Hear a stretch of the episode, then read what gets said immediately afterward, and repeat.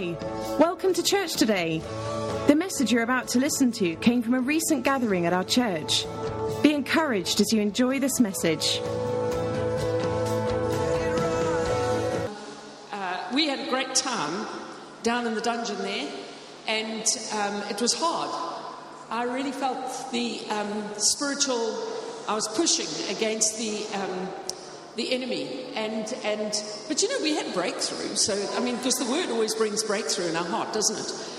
And we were talking about the prophetic perspective, and we were talking about the fact that many times a prophecy will relate to the Lord Jesus Christ here, um, upon the earth right now, at this particular moment in time. But we saw that many times, if we look back, we see the prophetic word um, when it's first given. Then we see it fulfilled in the first coming of the Lord Jesus Christ. Then we say, where are we right now, Lord? Because we want to see it being fulfilled right now. And then we look in the future and we see it over there. So, you know, where, where's over there? Over there's the second coming. Are you excited about the second coming? Okay, there was an opportunity there for you to really say, yeah! Because, guys, that's the ultimate. So when we said, where are we right now? We discovered that we were on the eve of the Feast of Tabernacle. And I said, even though we're Gentiles and we don't know a lot, we, we need to just take cognizance, you know. And guys, I just want to point out that when they first had the Feast of Tabernacles, the Feast of Booths, booth as in like a temporary house, like a tent, first time um, that it was generated, it was to remember that the Lord had been with them through the desert for the forty years.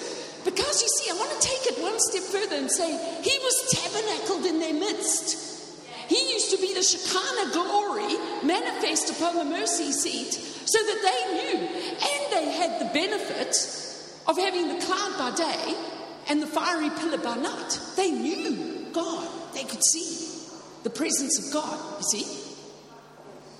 And then we had that wonderful little pickup. And I know this is summary, but I'm just getting everybody caught up, okay? But we had that wonderful little picture of Nehemiah and Ezra when they first got back to Jerusalem. And they built the wall around the city. Nehemiah had restored the wall around the city. And they said, the city is empty. Hey, but we're back in Jerusalem. Yay! Is really what they were saying. Do you know what I mean? And guys, as, as Ezra began to read the word, they realized that they were in the middle of the Feast of Tabernacles. And so they wanted to restore everything so that they could see the manifest glory of God back in their midst. They're in Jerusalem, guys. No more out in the desert.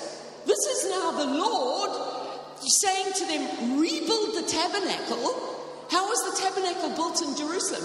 As a temple. So rebuild the temple, and my Shekinah glory will once more be manifest over the mercy seat, over the ark, within the veil.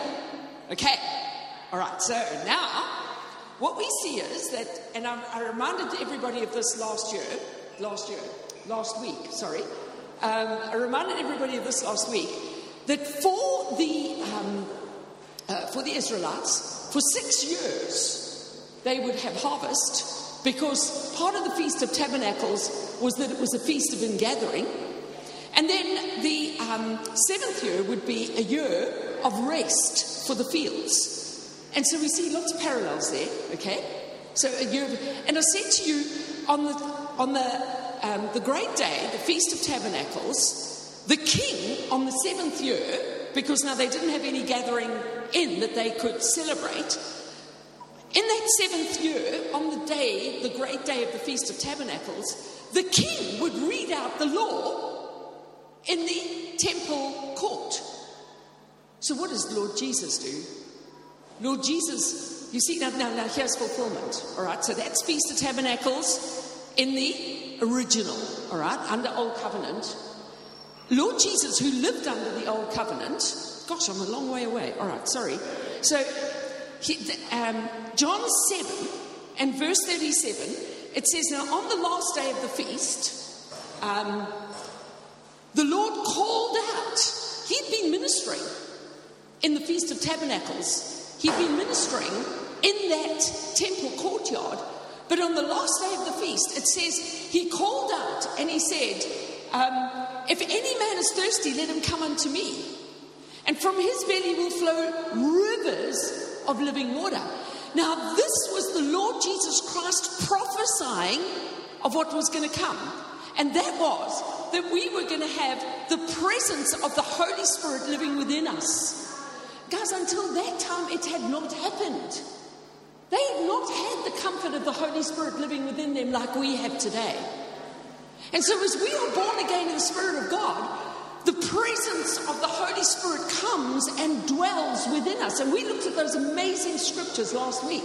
Okay? Now I'm picking straight up from there because we're continuing. You see, what the what the um, what this mini series is called, as Rod said, and why don't you do a mini series, is the restoration of the destiny of God's church. See, does God need a restoration of his destiny for the church? No, but we need it. We need a restoration of our understanding of what the destiny of the church is. And what I said every, to everybody last week was, many times we are so wrapped up with understanding what our destiny is that we get totally self-centered. And what we're saying is, God, what is the destiny of your church? We want to be realigned. We want to be strategically placed so that we understand what the destiny of your church is, so that we can be joined with your heart for your church. Amen. I, t- I want to share with you guys, it's the only place to be. The moment that I am slightly out of kilter with the destiny of God for his church, I find that I'm not in a good place. Am I saved? Oh, you are, you know. Am I, am I, am I, you know, uh, do I have the presence of the Holy Spirit within me? Yes, because the Holy Spirit is not nervous. So if I'm having a wobble, he just says, come on, girl, come on, girl.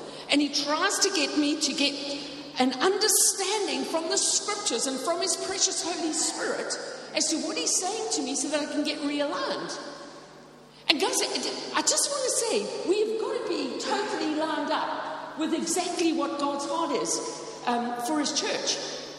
And so I want us to come to um, Ephesians chapter one, because if we are going to be talking about the destiny of God's church being restored, in brackets, in our hearts, you know, I, I, I heard something um, that touched my heart, and that, that was Will, William Wilberforce, who... Um, just tirelessly worked for the um, abolition of slavery, um, that he he caused a complete change in the atmosphere over London by saying we should all be kind toward each other.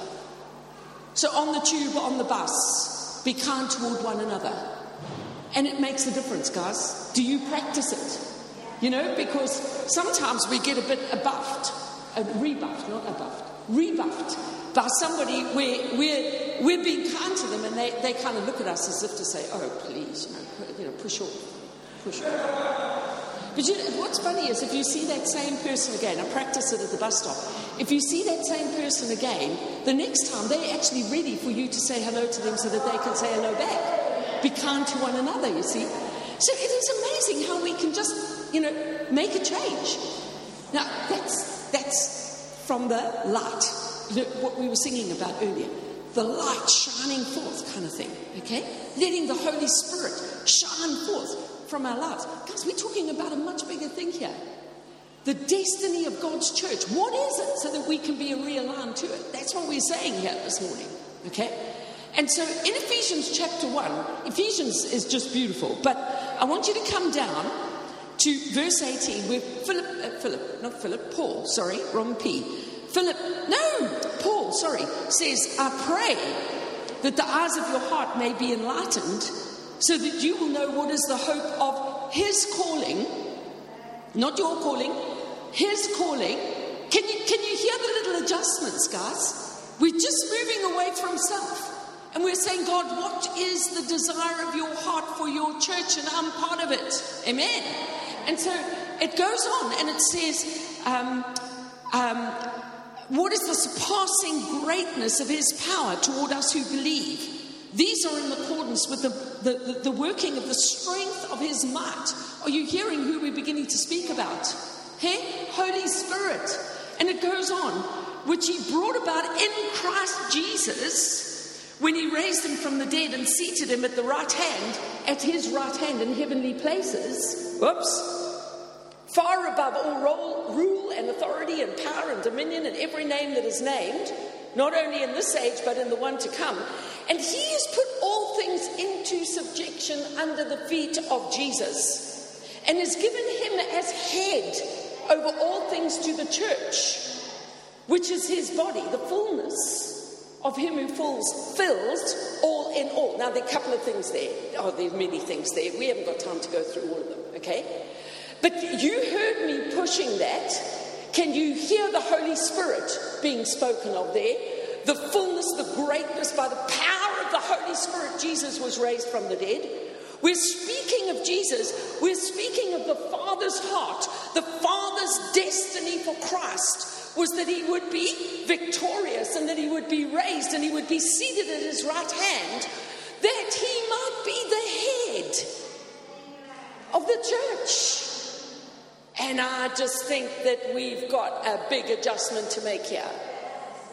We need to keep Jesus as the head of the church in front of us all the time, guys. Amen. He is then given authority to men to, you know, sort of organize local churches and all the rest of it.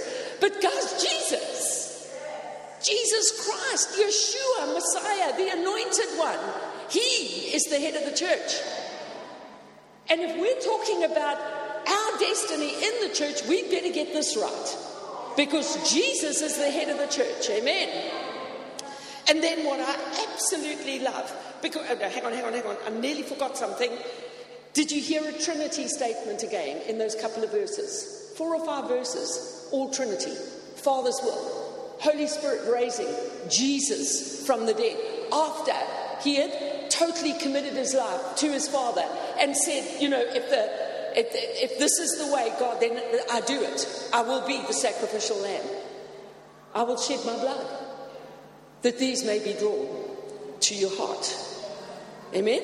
So, John fourteen, six, I am the way, the truth, and the life. No man comes to the Father but through the Son.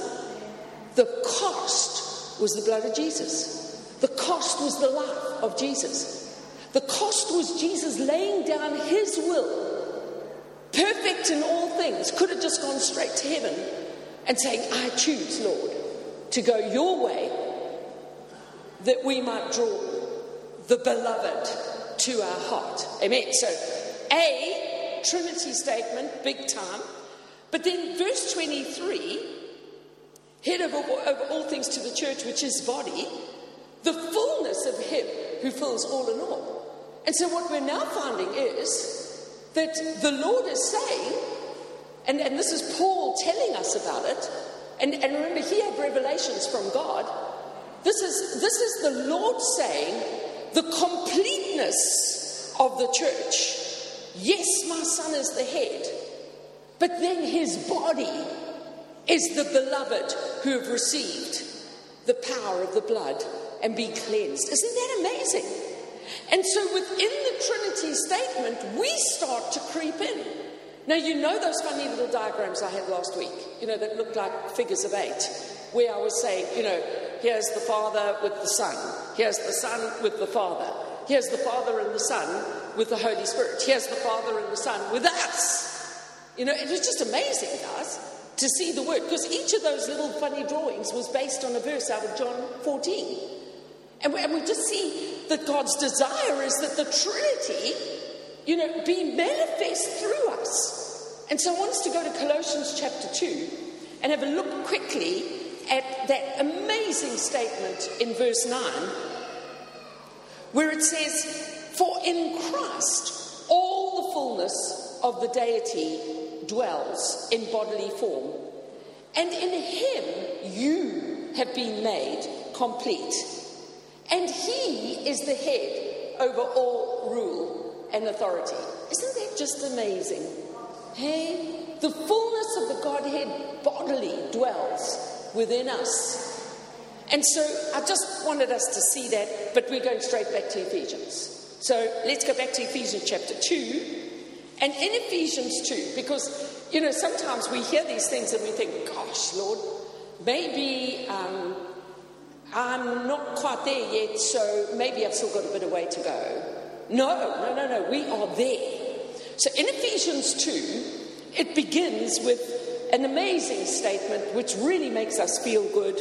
And you were dead in your trespasses and your sins. And you think, uh-oh, you know, we're going back there.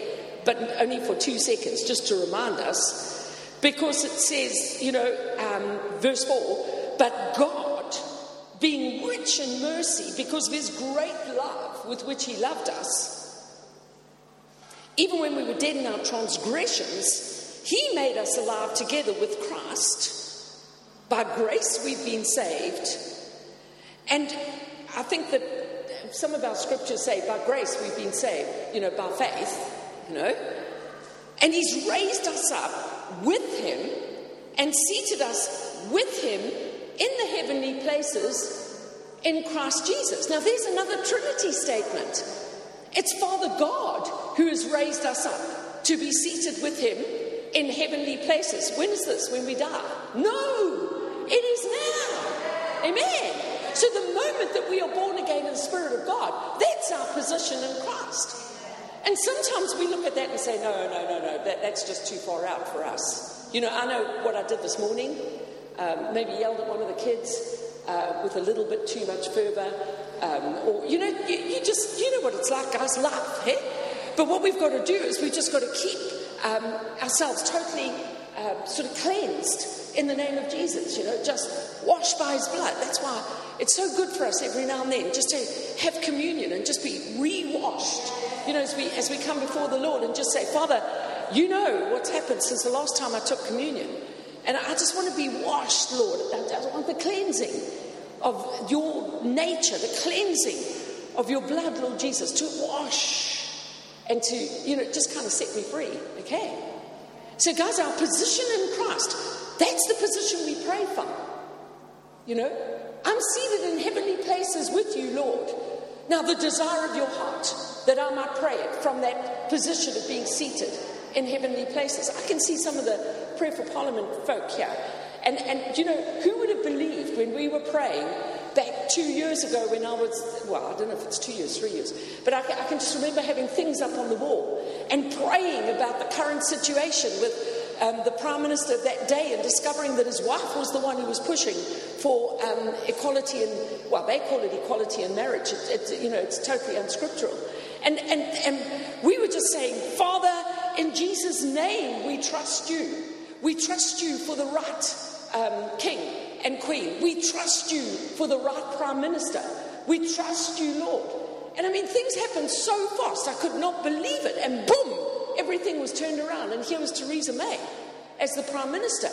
And, and guys, I want to share with you, we have got to pray for this dear lady, because she is facing an onslaught second to none, because the men are happy that she's like a sacrificial lamb. That's what they think.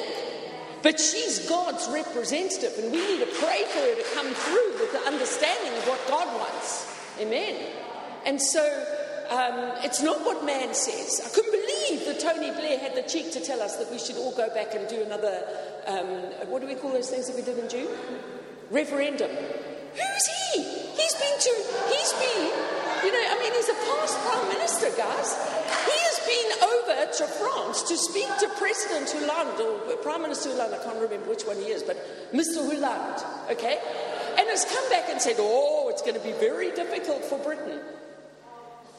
That is totally unscriptural. You know, even in this country, which is based on democracy, what the people have decreed is what we accept. You know, we talk about third party, uh, I mean, third, um, what, what do they always want to say about if you are um, if supposed to be a sophisticated um, uh, community, then we, they say we are first, what? First world. That's it, first world. Thank you, Cynthia. Last week it was the spoon of honey, this week it's the terminology.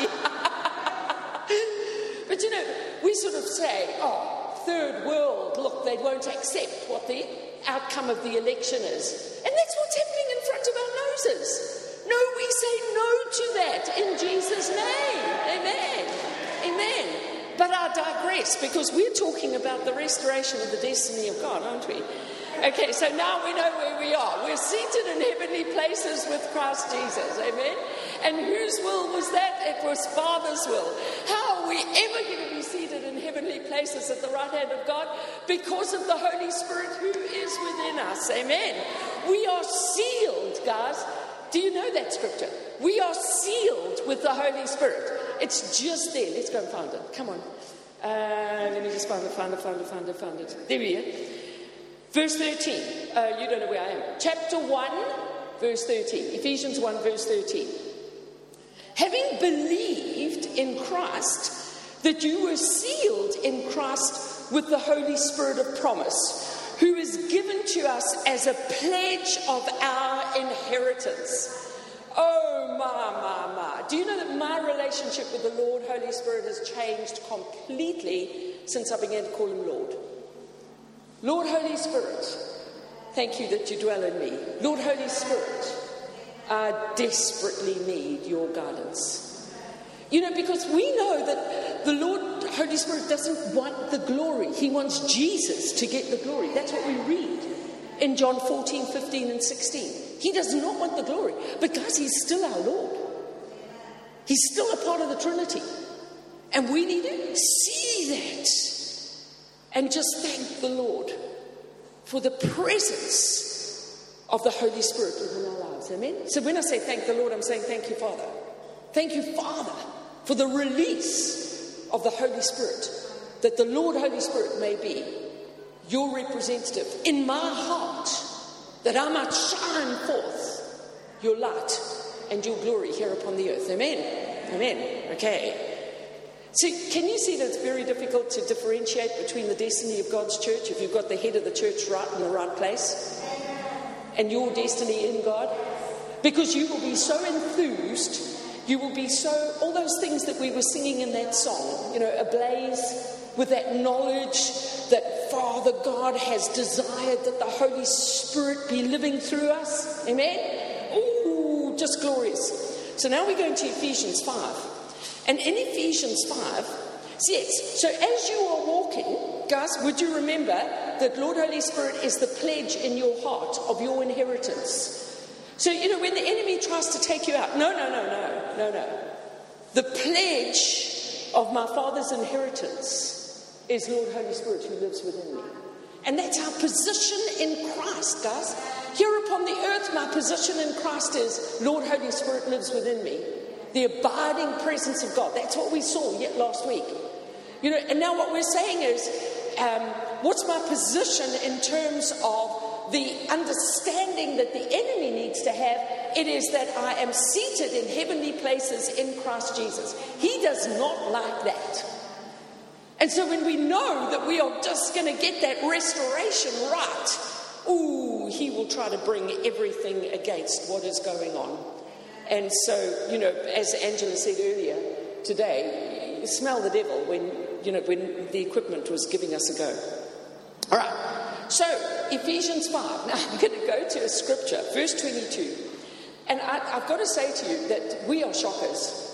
You know, whenever we need to know how husbands and wives need to behave towards each other, out comes Ephesians five. And, and you know that I, I was I was chatting to the Lord. When I say chatting to the Lord, that sounds very, very um, disrespectful. I don't mean it like that. I was just I was just meditating, you know, just meditating. And thinking, Lord, I actually need to just ask you to cleanse me in terms of my approach to Ephesians five. Because for so many years, it gets used. Now, I know the guys also get it, but the girls get it, eh? Submit.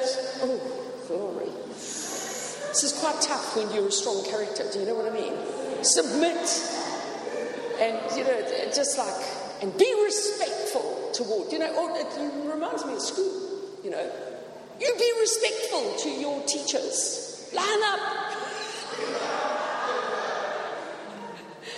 Oh dear. And then the guys get it. The guys get it.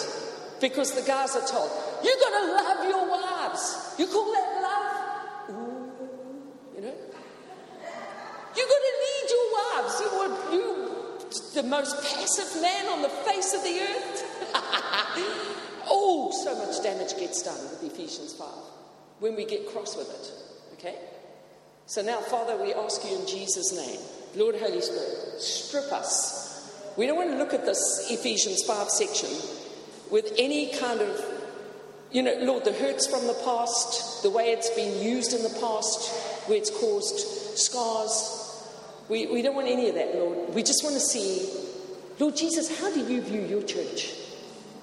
That's what we want to see, Jesus. Amen. So I just believe now we're released. All right, we're released. We can talk about how we should behave toward each other, you know. I, I, yeah, never mind, never mind. Let's go back, okay? So, verse twenty-two. Um, no, we won't stop there. We'll start in verse twenty-three.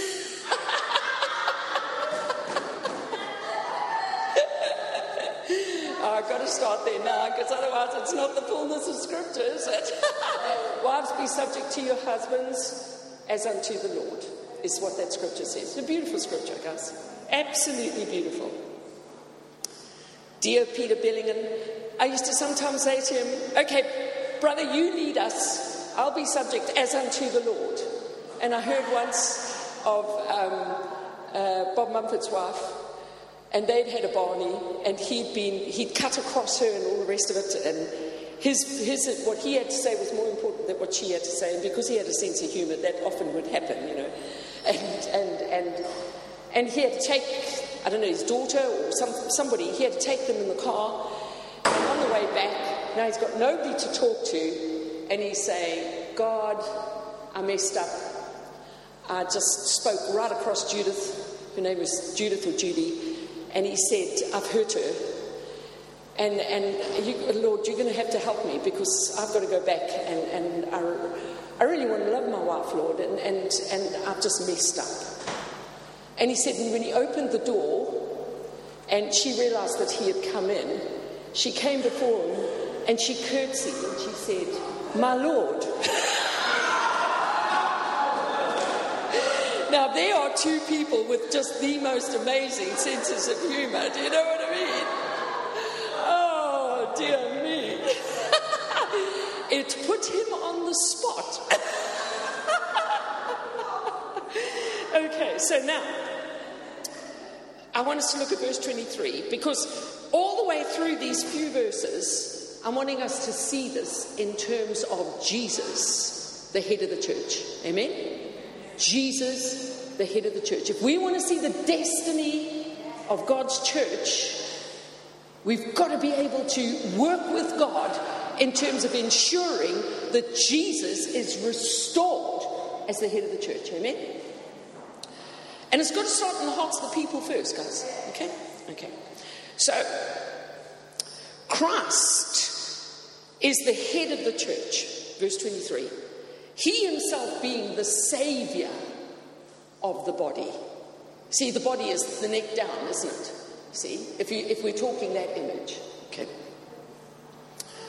The saviour just gave his life that the church might be one from darkness and the kingdom of darkness. Amen. Um... And then I want you to drop down to verse twenty-five.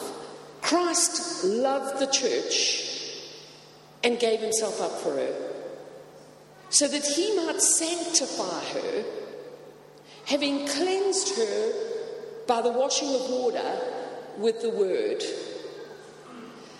that he might present to himself the church. Now here's another one of those amazing Trinity statements. Lord Jesus not only lays down his life for the church because of his great love for us, but it goes on and it says that he washes with the word, washes her, that he might present to himself the church in that beautiful, glorified, cleansed, holy state. See, so what we're seeing is the unity of Father and Christ in that aspect. So Jesus came down to lay down his life, to shed his blood, to declare legally that anybody who put faith in his blood would be one with him, cleansed, washed, restored. Oh, Lord Jesus. That he might present himself to the church. Sorry, that he might present to himself the church in all her glory, having no spot or wrinkle or any such thing, but that she would be holy and blameless. See, when you've got a, the, a, a, a, a, a theki covenant, T H E K I, it's a Greek word. It just, and I'm only using it because I'm trying to show you the difference. A theki covenant is between two equal partners. So any husband and wife here today, when you cut covenant as you get married, you are two theki partners. But when God cuts covenant with us, it is called a diatheki covenant. And I know you've heard um, Rod speak of it, okay? So when God cuts covenant with us, he has a challenge because not equal partners. And so to get us upgraded, if you like, it sounds like a computer, doesn't it? But to get us upgraded, we need to be washed and cleansed. And so Jesus, in his great love for the church, is wanting us to be cleansed and to be restored and to be sanctified and made holy so that we can be joined as two equal partners. But the equality from our side is simply our faith in what the power of the blood of the Lord Jesus Christ is. Isn't it just amazing, guys? And and that Lord Jesus is so excited about his church. You know, in, in Revelation, when we see Christ coming back to fetch the church, he talks about us being his bride. And we're, and we're the bride of Christ and, and the delight in his heart. And, and what we're seeing here is that he's made sure that she's washed and ready, that she is without spot and without wrinkle. Now, I, I want to tell you something. I'm getting to the stage where I find wrinkles all the time. You know, it's, it's quite it's quite daunting, guys. You can't do anything about it, you know, regardless of what they say. You can put cream on your face, but, I mean, ultimately, you're just delaying the wrinkles, you know. Without spot, without blemish, without wrinkles. Oh, my, my, my, Lord Jesus. Anybody who doesn't sign up to this is crazy, guys. Sorry, Lord, but thank you for your fun. And so, husbands ought to love their wives. Um, verse twenty-nine. He nourishes, Jesus, he nourishes and cherishes his church. And isn't that just glorious? Amen. And so, I just wanted to present that to you, that you enjoy that. So, you know, that's where we are as the body of Christ. Good place to be, guys. Good place to be. Amen. So then I want to take you to the next step, and that, you know, because I'm just saying, where are we now?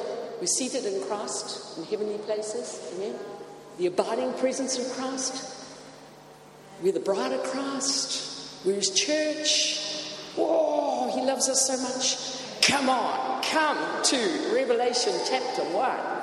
Can't leave this out. Oh, my, my, my. Thank you, Jesus.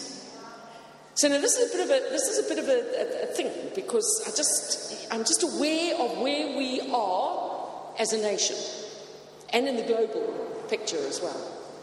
Okay, because if, if we are the delight of the Lord, if we are the apple of his eye, and and, and I know I'm pinching that from the Jewish people, but the Jewish people are the apple of God's eye.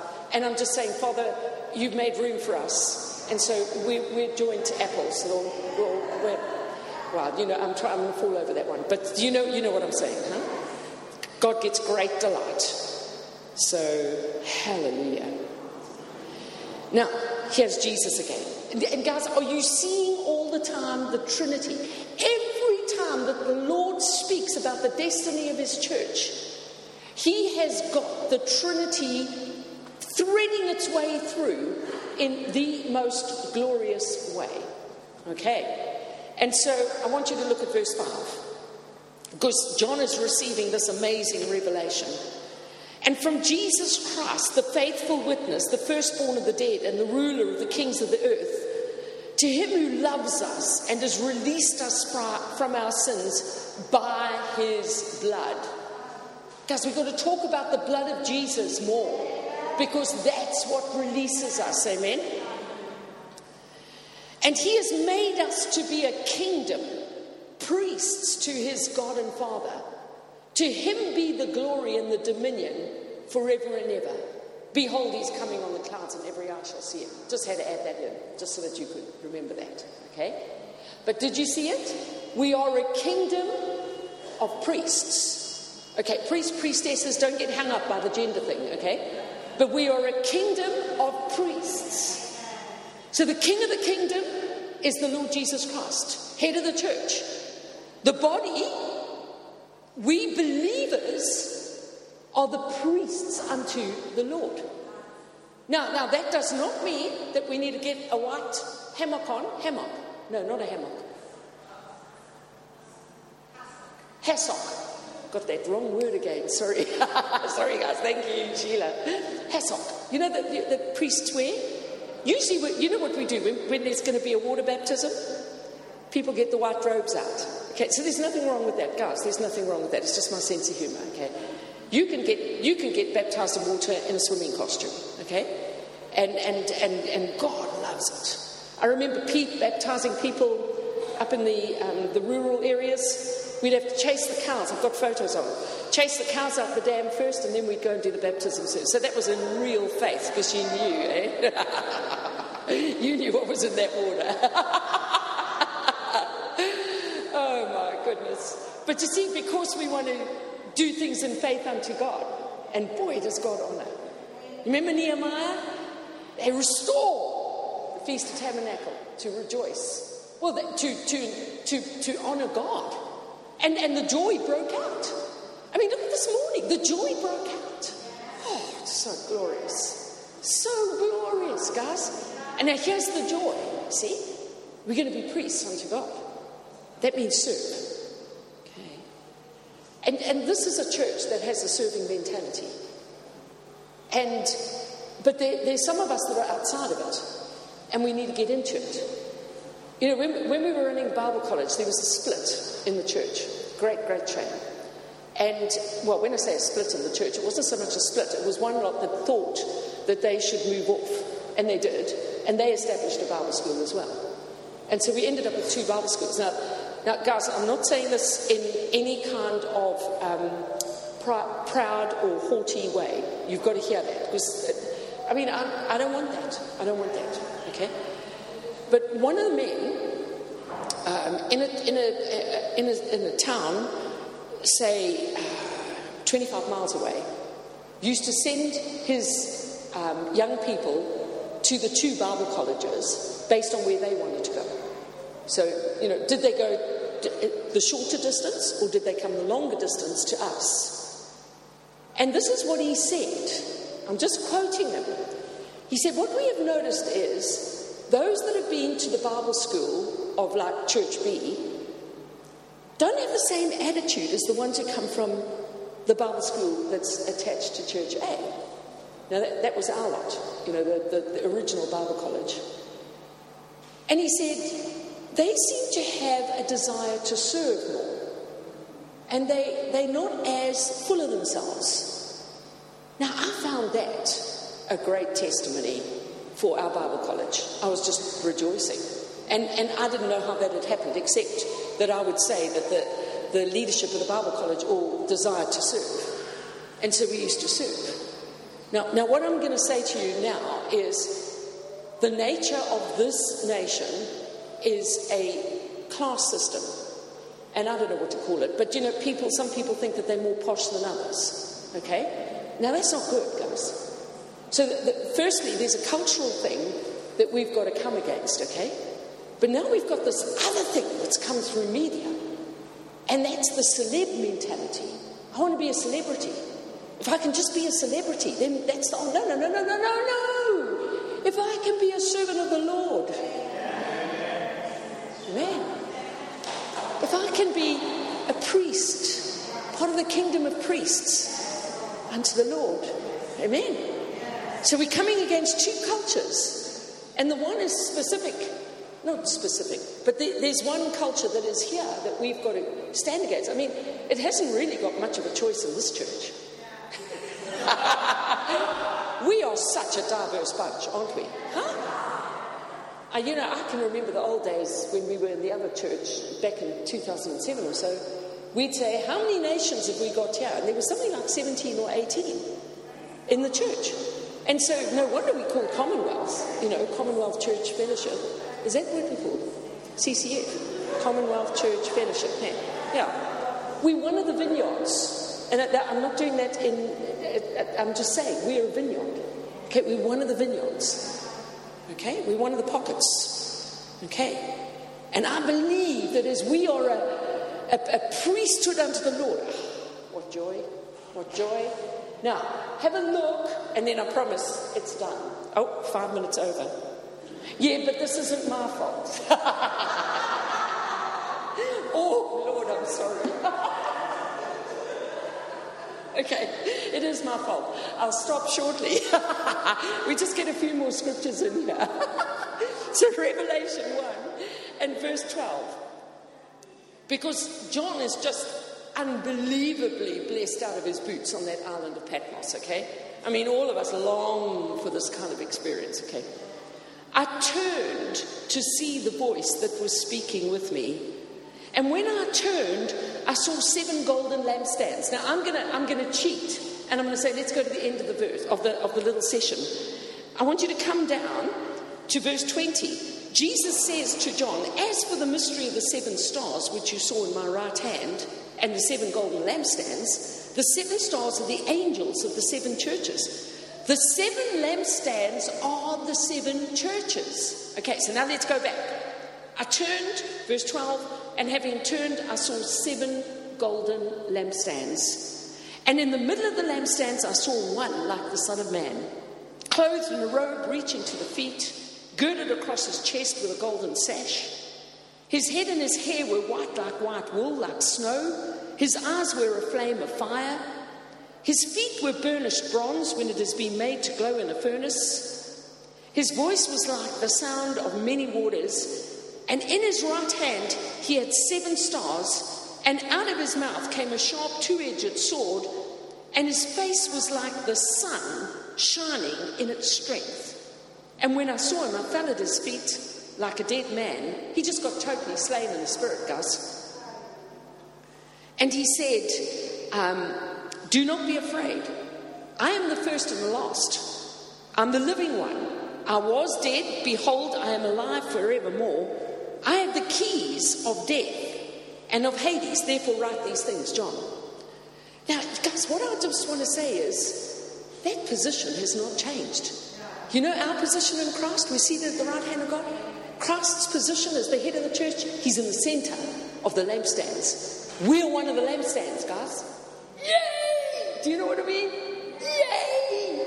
And the glory is that in that position of being one of the lampstands, and Christ is at the center of all of the lampstands, there's such joy and such security. We don't have to look at the church down the road and say, you're doing things the wrong way. Why? Because we're all different, unique lampstands, all doing everything that we can to declare that Jesus is the head of the church, and joined, that we are joined to him by the presence of the Holy Spirit living in our lives. Aren't we a joy-filled people this day? Amen? So what joy that we get from his word, what joy we got from praising him and entering into worship this morning. Just such a blessing, Lord Jesus, to be a part of your church. So, Father, my prayer is that every single one of us would adjust ourselves. I, I, I came through with a trite little three R's about two days ago, you know. Realignment, restoration, revival. The arrows in between, guys. Ah, did you pick that up? Realignment of who Jesus is, the destiny of the church. Okay. Therefore, restoration. Lord, restore us. Because, Lord, we want to see revival break out. Amen. Hallelujah. We believe you've really enjoyed this message. For further information, visit w w w dot commonwealth church dot org and feel free to join us on any Sunday.